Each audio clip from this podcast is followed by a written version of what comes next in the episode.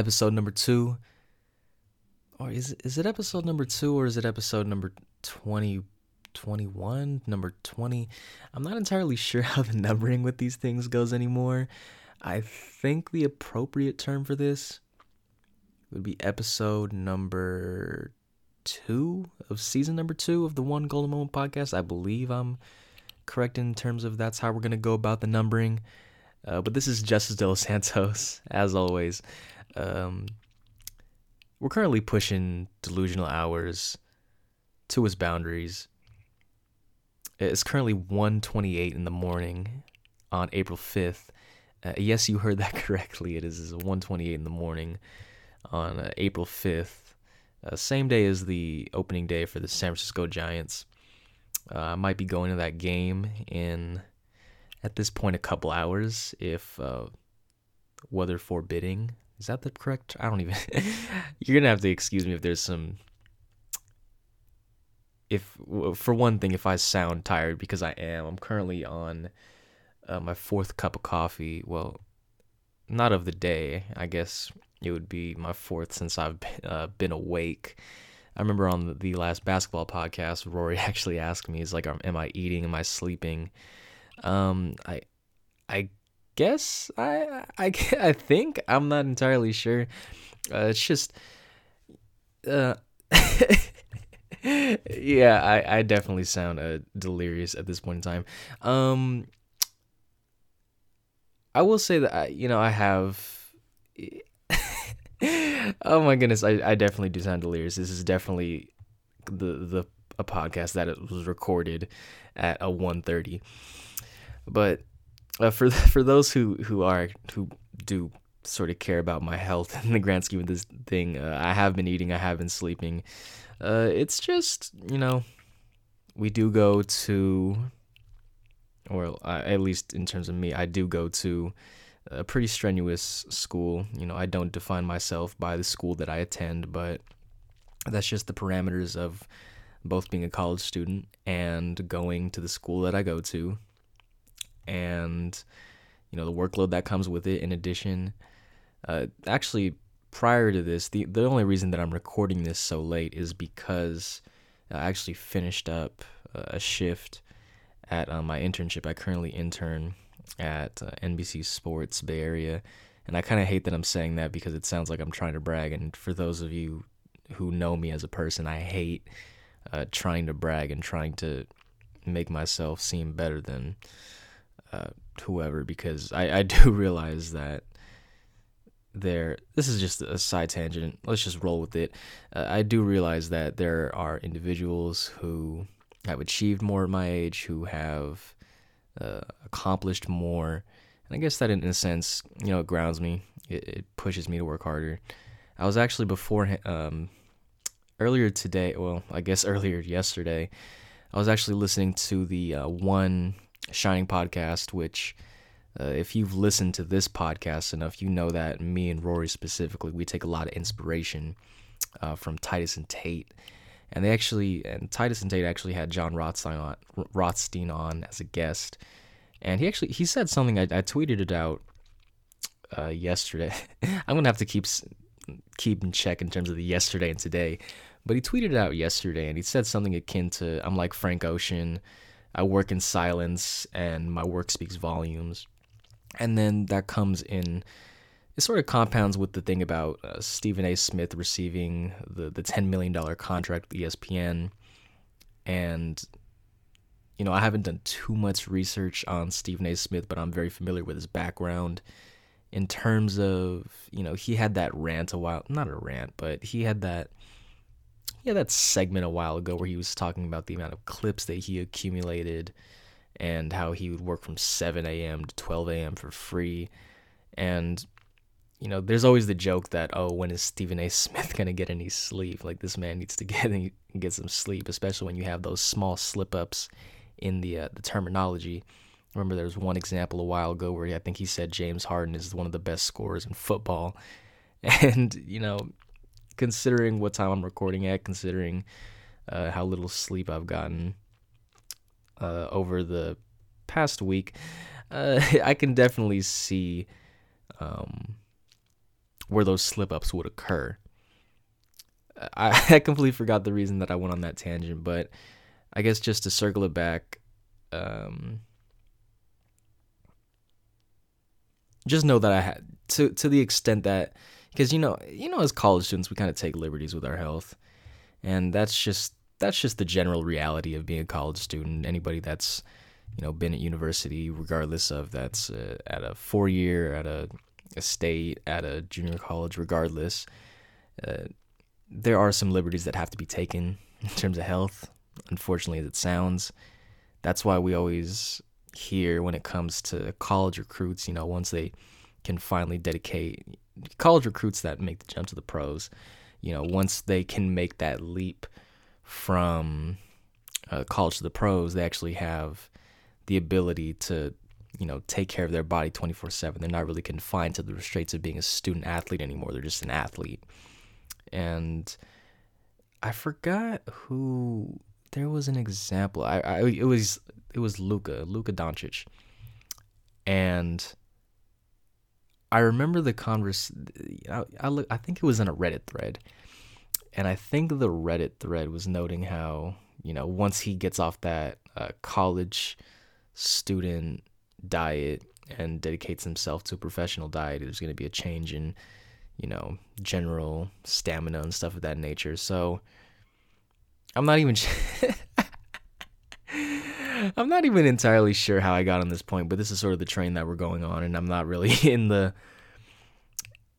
I'm not really of the I don't have the appropriate energy levels to re-record all of what I'm saying in terms of me, you know, just having a, a straight train in terms of how where this is going. So that's just sort of where I'm at.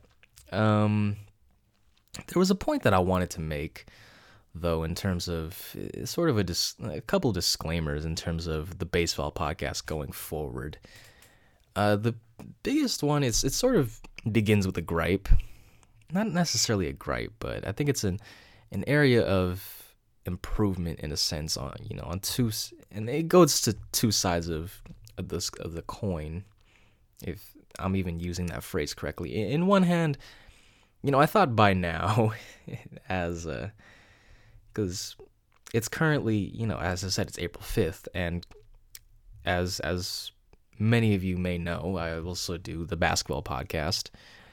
And I kind of expected at this point that the basketball cycle or the basketball news cycle would be done. Just to put it bluntly, I thought that, you know, especially after the Mark Fox uh, press conference this past Monday, that there wouldn't be much basketball to talk about. But that is not the case. Um, not to delve too much into the weeds of the basket of basketball, but uh, Justice Sueing transferred, or not even transfer. He announced his intent to transfer. In addition to Darius McNeil, and then Roman Davis announced his intent to transfer as well. And this is just kind of it's it's made it to to where there's there's still an abundance of things to talk about. This, this those transferings open up a whole new can of worms in regards to what next season may entail. And that's something that me and Rory are going to go in depth to uh, on the next podcast, the next basketball podcast. So be sure to stay tuned for that.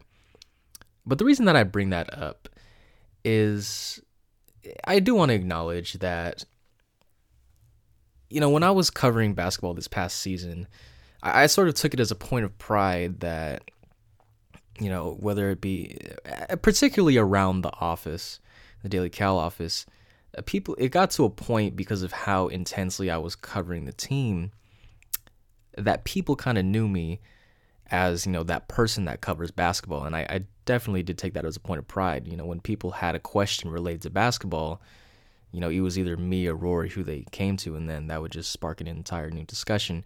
But i haven't felt that same sense of pride when it comes to baseball.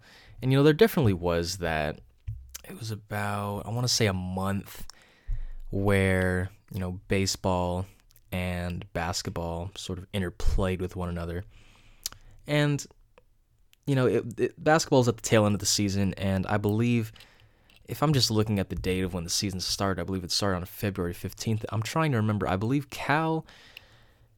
Uh, basketball, I think they were still in the midst of their 16 game losing st- or what would become their 16 game losing streak if they didn't snap it already. I'm not entirely sure what day they actually snapped it just off the top of my head.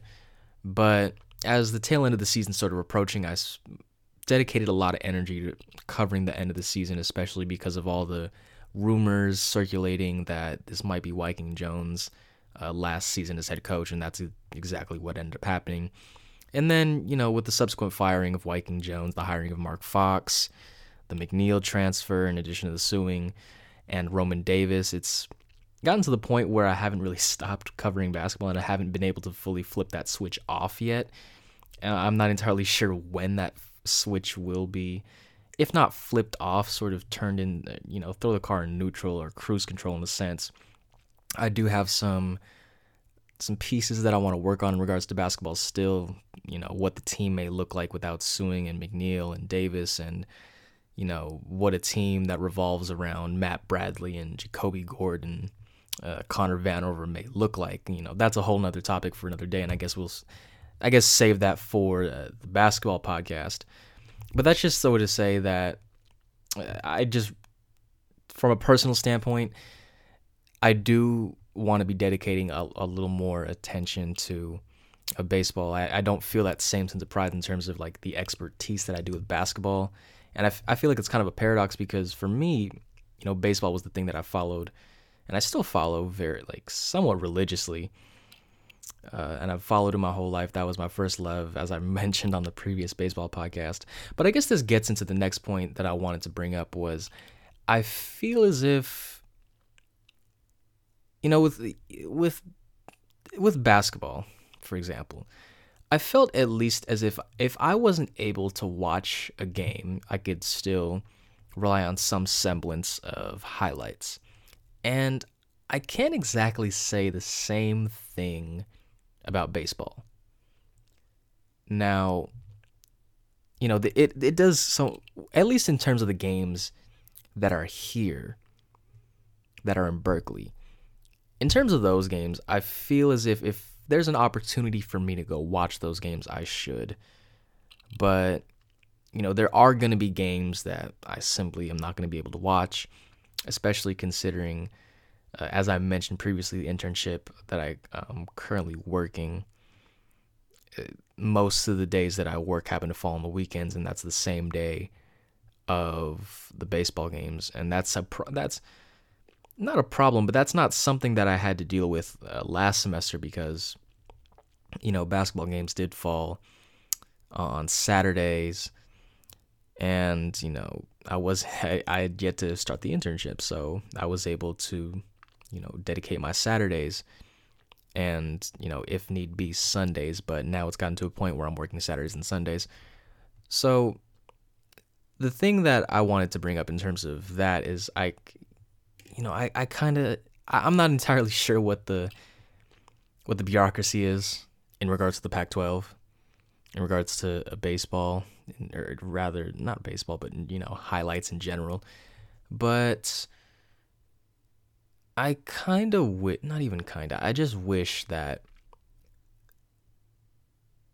and this isn't even a Pac 12 thing either, this can apply universally, that there was a way for there to just be this enormous database of games that you can watch on command that just happened. I'm not I'm not even talking classic games. I'm just talking the regular run of the mill games that happened on a Thursday, games that happened on a Tuesday, Saturday a 2-1 Saturday night game.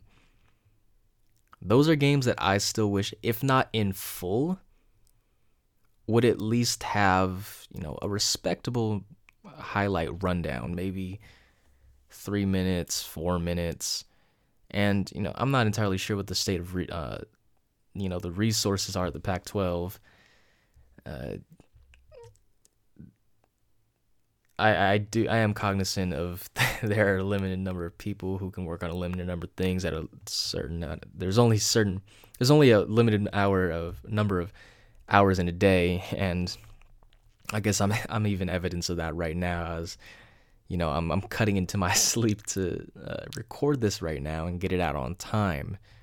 But you know, I do wish that there was a way for me to be able to because you know, I, I think, you know, box scores can only tell so much of what actually happened in the game. And I guess I can the the two games that I'm going to commentate on or later in this podcast will be evidence of that. But I think considering the the amount of resources the Pac-12 has, I do wish that you know, this is and this is something we've talked about in in terms of basketball too. Particularly, I remember when me and Roy were talking about that weird uh, possession in the Washington State game, not the first or not the second one, the first one when Cal got blown out by 23 points, and you know Juhwan Harris Dyson appeared to be doing like the Naruto run. Roman Davis and Paris Austin were like in the corner for some reason if those highlights go back five seconds, you know, that would be huge in terms of us understanding what would happen. And you know, the the point I'm trying to get to with all this, I guess, just to wrap this up and move on to actual baseball, um, I would just appreciate just highlights in general, and I think it's also a great way to advertise your players. I know that in baseball, not even just college baseball, but in in the majors, you know, the biggest thing is advertising your players, getting them out there. And I think that you know, if you if the Pac-12 was able to figure out a way to consistently run highlights on its guys, especially because you do have a potential top 5 pick in Andrew Vaughn, you know, among other potential players in your conference, I think if you were able to consistently get out highlights and promote them on a daily, if uh, rather weekly basis, I think that would do wonders for the conference as a whole, and it also just may, you know, it would just be easier, not in a sense, just for me to not not me in particular. I'm not saying this should cater entirely to me, but I think it would be, it would be a lot better in tor- in terms of fans being able to put a face to a name and do a lot more instead of you know just surfing box scores because you know, there's there's a lot more like while baseball is it's a little more cut and dry than basketball in terms of what can possibly happen in terms of there's not as much room for creativity. There is a certain there are there are definitely elements of it which you know there's there's a classic expression you know what gets lost in the box what's not in the box score or doing the little things that don't show up in the box score even even the game by the game summaries themselves there are certain things that aren't going to be able to show up there you know, tiny little mannerisms. And yeah, I guess, you know, I think I've, I've been kind of, I've actually been rambling for like 20 minutes here. And I guess that's, that's the, that's sort of the territory that comes with delusional hours. But I don't know. I guess that was my little soliloquy. I guess uh, that's probably going to be the last time I have something as close to a personal anecdote as that. But let me let's let me just transition to, to talking about baseball at least as much as I can and I think just based on the things that I've said over the past couple minutes you can sort of ascertain as to you know the direction I want to go versus the direction where I'm going to be at in this podcast in particular. So as I like to start off the basketball podcast, I guess I'll start this one off just with a general uh, summary of what has happened since the last one. Now, the last one that we recorded was about uh, eight games ago, and that was right before the USC series, or it was right after the USC series, rather. So there's been eight games since then, and Cal is currently 14 and 11 on the season. And the eight games that have gone down was a midweek game against San Francisco, a midweek game against Sacramento State, and then two series, one against Oregon State and one against Long Beach State. Now the San Francisco game that was a 10 to 7 win at Berkeley. Andrew Vaughn. Speaking of highlights, what in one of the instances that they that there was an applicable highlight, you know, Vaughn, you know, destroys like a hanging breaking ball, hits it over that building beyond left, hits it on top of the building beyond left field. Uh, the Oregon State series, Cal drops it two to one. The first game they win three to two. Second game they lose two to three.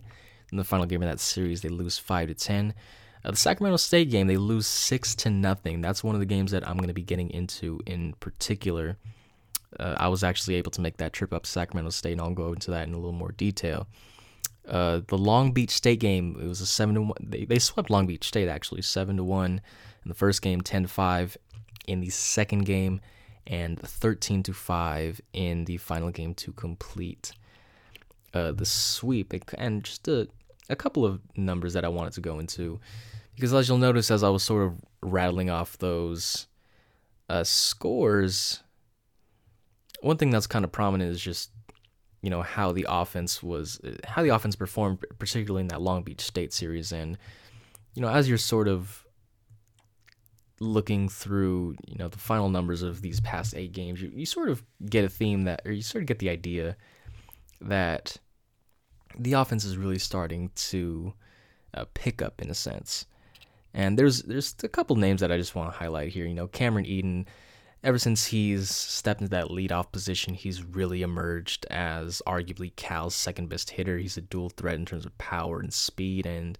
you know he does everything that you want in a leadoff hitter. He's not exactly going to be the type to draw a large amount of walks, but you know just that comp, just his pure speed in addition to having that, that additional pop, he's been just perfect for that leadoff spot in a sense. Over the ca- of the past eight games, um, those eight games that I listed uh, Eden is hitting 461. He had four stolen bases. He scored 10 runs, had a pair of homers, and he also had a pair of doubles. Now hitting in that number two spot, as as we all know, Andrew Vaughn, you know the reigning Golden Spikes Player of the Year. But you know, even by his standards, he's definitely been in a little bit of a slump.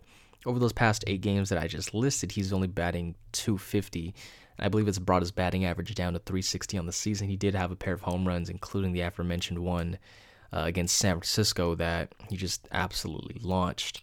And he also had one against Long Beach State, but in even by his standards, or even by a normal player's standards, or just any uh, first teamer, that's definitely a slump. And there was there was a play, or not even a play. There was a it was just a swing during the uh, Sacramento State game that I'll, I'll get into in a second but you know, I just wanted to throw out, you know, sort of where Andrew Vaughn has been over the past eight games. You know, he's definitely still drawing a lot of walks. Just his very presence up there is enough to scare off a pitcher from wanting to throw to him. But you get you definitely you know over these eight games, there's definitely a different vibe that uh, of him when he comes up to the plate that really wasn't it wasn't there all of last year in a sense and it's definitely a weird feeling because when you see Vaughn come up to the plate, there's automatically there's that sort of that fear that's instilled in the, in the opposing pitching staff. And I remember uh, one of the uh, play-by-play announcers uh, for Cal baseball, I, am forgetting his name, but I was actually I had the privilege of sitting next to him in the press box. I'll be sure to get his name for the next podcast. But he actually called him Roy Hobbs. And for those of you baseball movie aficionados. Uh, the Natural, 1984, Roy Hobbs, the protagonist of that movie with the bat. Uh, actually, I I know that uh, uh, Joey, one of the uh, other baseball writers, is actually writing the feature on Vaughn, and I'm gonna have to ask him if, if Vaughn, or I'm gonna have to ask him to ask Vaughn if uh, if Vaughn calls his bat Wonder Boy. but yeah, it's it's sort of been perplexing in a sense for Vaughn to enter as bad of a stretch as he has. And you figure if, you know, if Vaughn's hitting 250, he is the core of this offense. If he's not really hitting all that well, that doesn't really bode well for the rest of the offense in terms of, you know, being able to string together runs instead of just individual production. But what Vaughn has not had, Korey Lee has made up. And I think it's safe to say that Korey Lee is coming off of the series of his life. Now, he did get the he uh, he did not play in the uh, the game against San Francisco State. He was a, a DNP, but over the past seven games, Korey Lee has been tearing the absolute cover off the ball in a way that I think it's even shocking. I would I think it's even shocking to him just how hot he's been over the past seven games. Uh, he's over in starting from the first game of the Oregon State series, extending all the way to the Long Beach State series. He's hitting 500. I believe he's 12 for 24 with a one. Th- uh, I'm always confused how to say this. A one, a one 125 slugging percentage.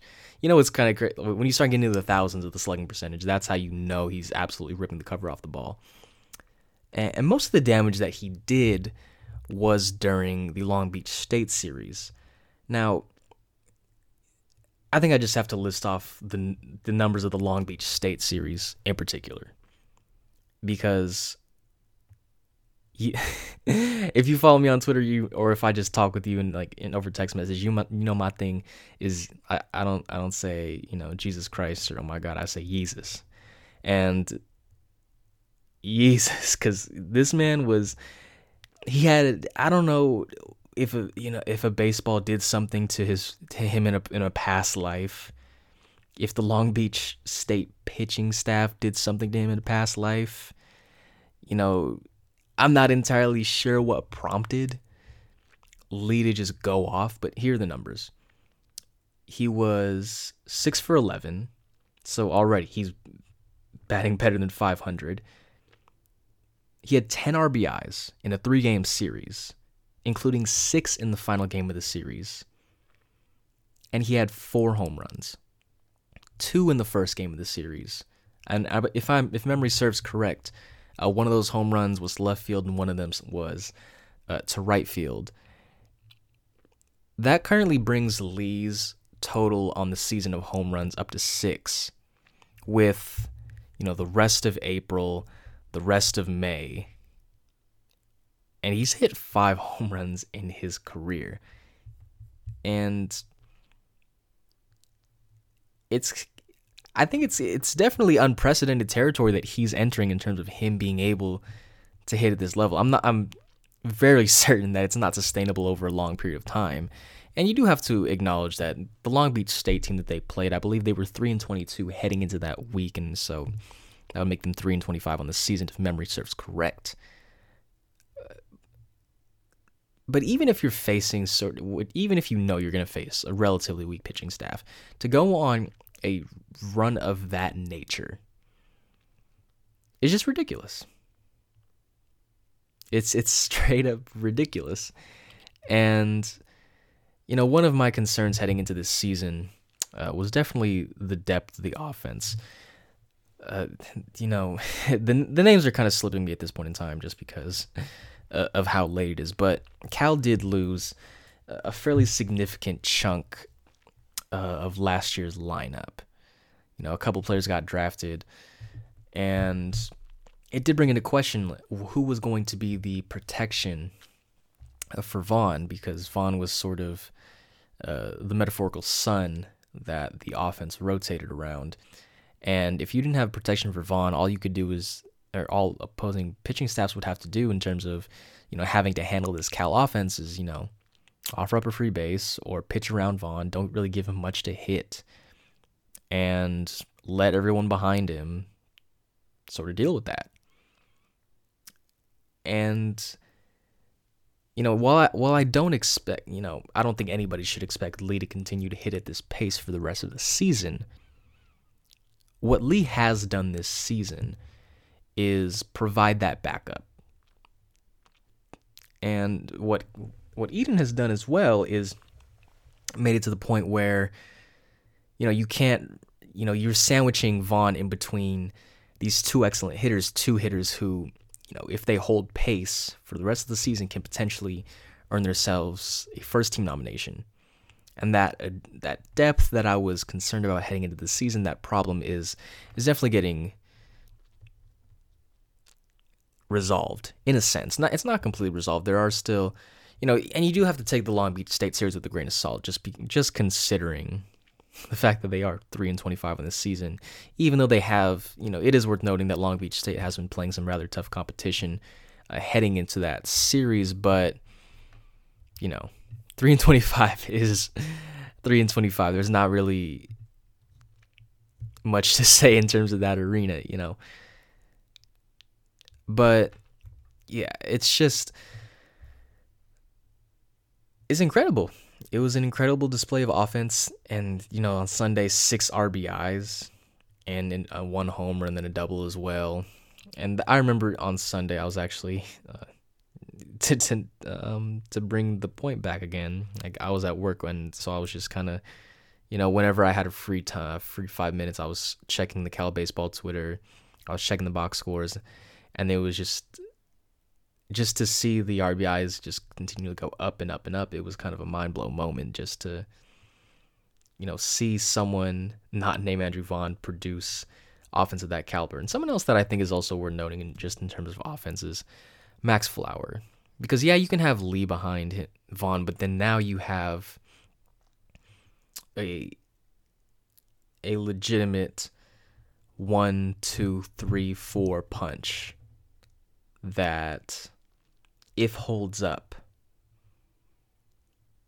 just makes the process of having to deal with this Cal offense all the more harder. And you'd also have to be under the assumption that Vaughn isn't going to, you know, slump this tough over uh, the entirety of the season.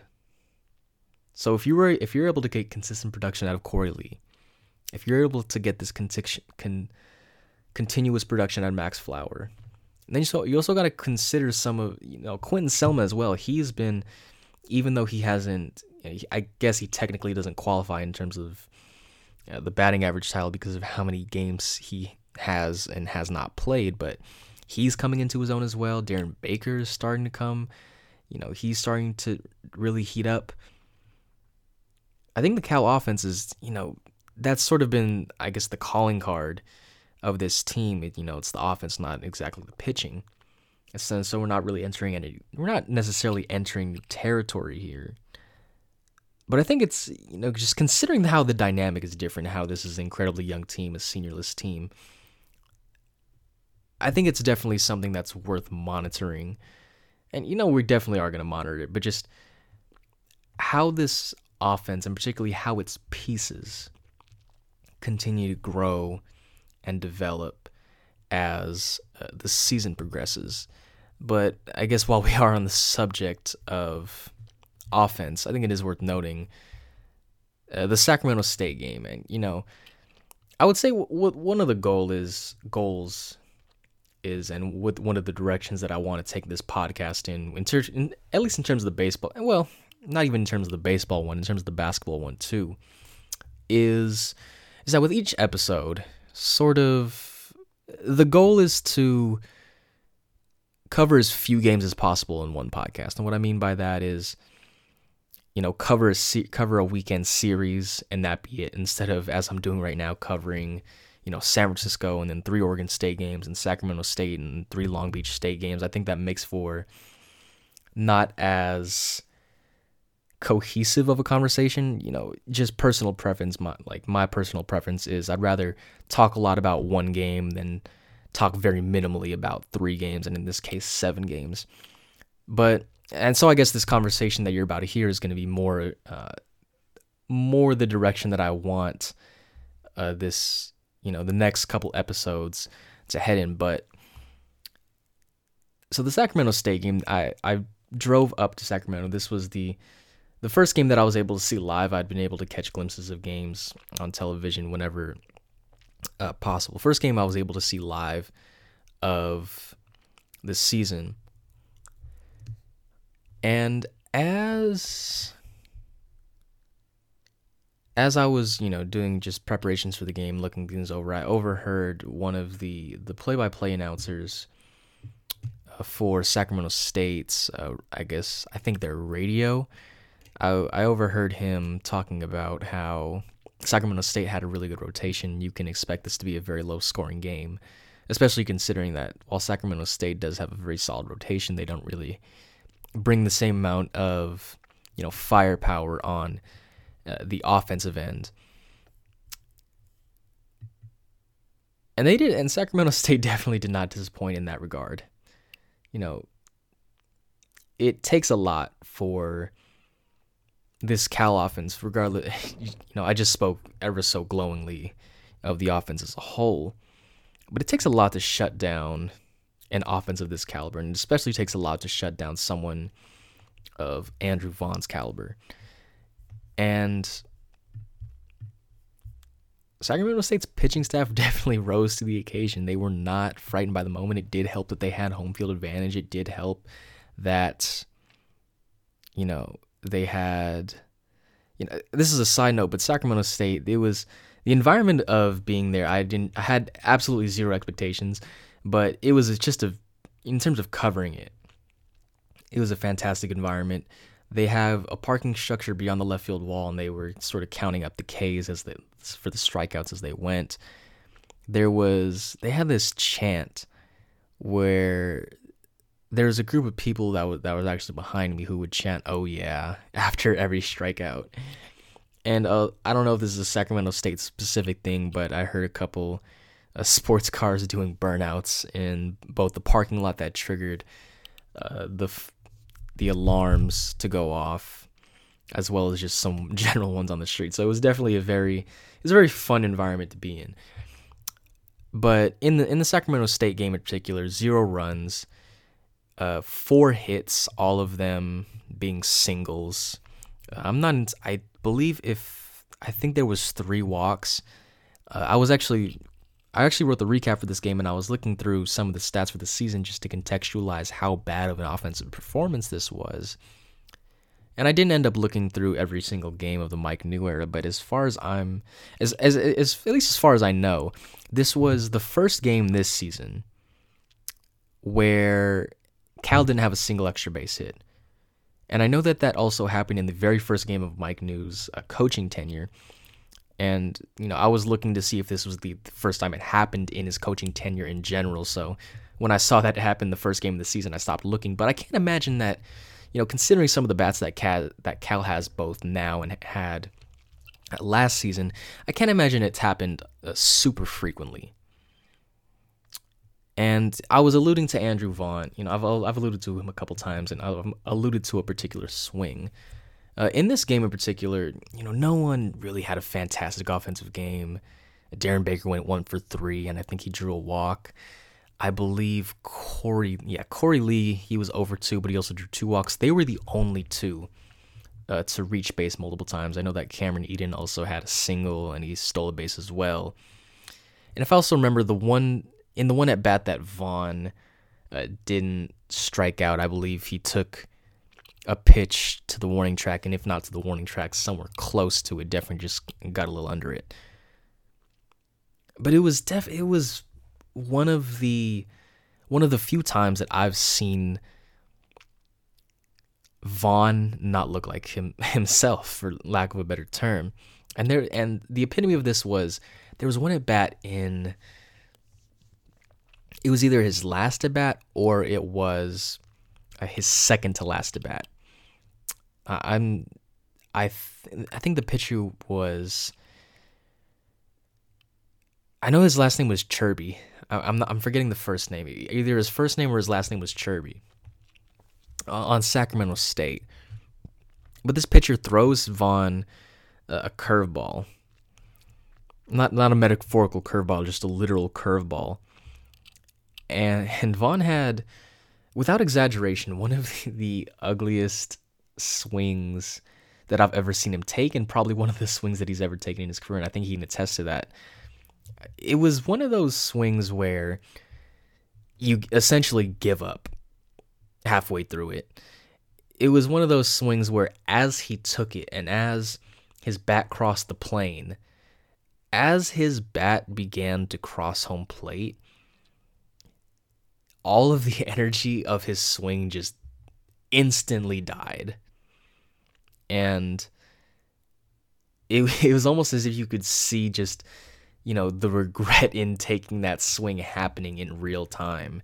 And it was definitely, it, it was strange to see Vaughn in, in that light, in a sense, to, you know, there was finally that moment of, of kryptonite in a sense. And I think just if the reigning college baseball MVP is reduced to a swing of that nature. And I guess this is the part. This is I guess this kind of goes into my thesis from you know maybe like 20 minutes ago of having these highlights readily available.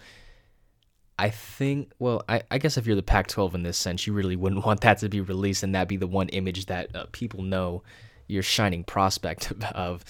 But that's definitely one of the moments where if you were if you were to see that in person, and it's definitely that alien test. If an, if an alien came down from a different planet and was to watch a baseball game or a basketball game and ask the question of who was the best player on the on the floor or on the diamond, if an alien was to see that swing, they would have absolutely no idea of just how good of a hitter Vaughn is because that's just how bad of a swing it was. And I wish, I wish I had some type of video to to capture it. I do not, but it was definitely a strange, and not even in terms of that. You know, Sacramento State they did have the six runs and the eight hits, and you see a game where you have six runs and eight hits, and you're assuming okay maybe there's you know, they Sacramento State strings together a couple rallies, a couple extra base hits in a row, maybe a couple singles that are strung together, maybe, you know, ground attack, stuff of that nature. But the thing about the Sacramento State game, I keep calling it the Sacramento State game, but what made this game so perplexing for me was Sacramento State's bats were incredibly quiet the whole game. There was only, you know, six runs, eight hits, but there was only one extra base hit, and that one extra base hit was a solo homer. So you have five runs to account for and seven hits to account. You have seven singles to account for five runs.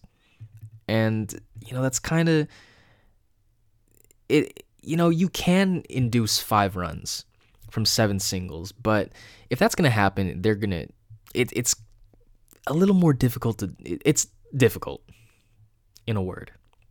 Just because, you know, you're going to have to rely on guys going from first to third, maybe from second to home. You're going to have to rely on, you know, the speed of your runners, and you're to have to hope that your guys have, you know, fantastic base running instincts. But what really propelled Sacramento State to get those five other runs uh, was the walks and was the lack of strikes. The the first two pitchers that Cal rolled out were Mitchell Scott and Lucas Gaither. They faced 10 batters apiece and they combined to throw uh, 93 pitches. And if I'm remembering the figure right, of the 93 pitches they threw, I believe 50 were balls. Scott walks four, Gaither walks three. They both allowed two earned runs apiece. Uh, it was not a pretty game for either of them by any stretch of the imagination, and those walks are what really propelled Sacramento State. Uh, one of the so um, Scott actually walked in.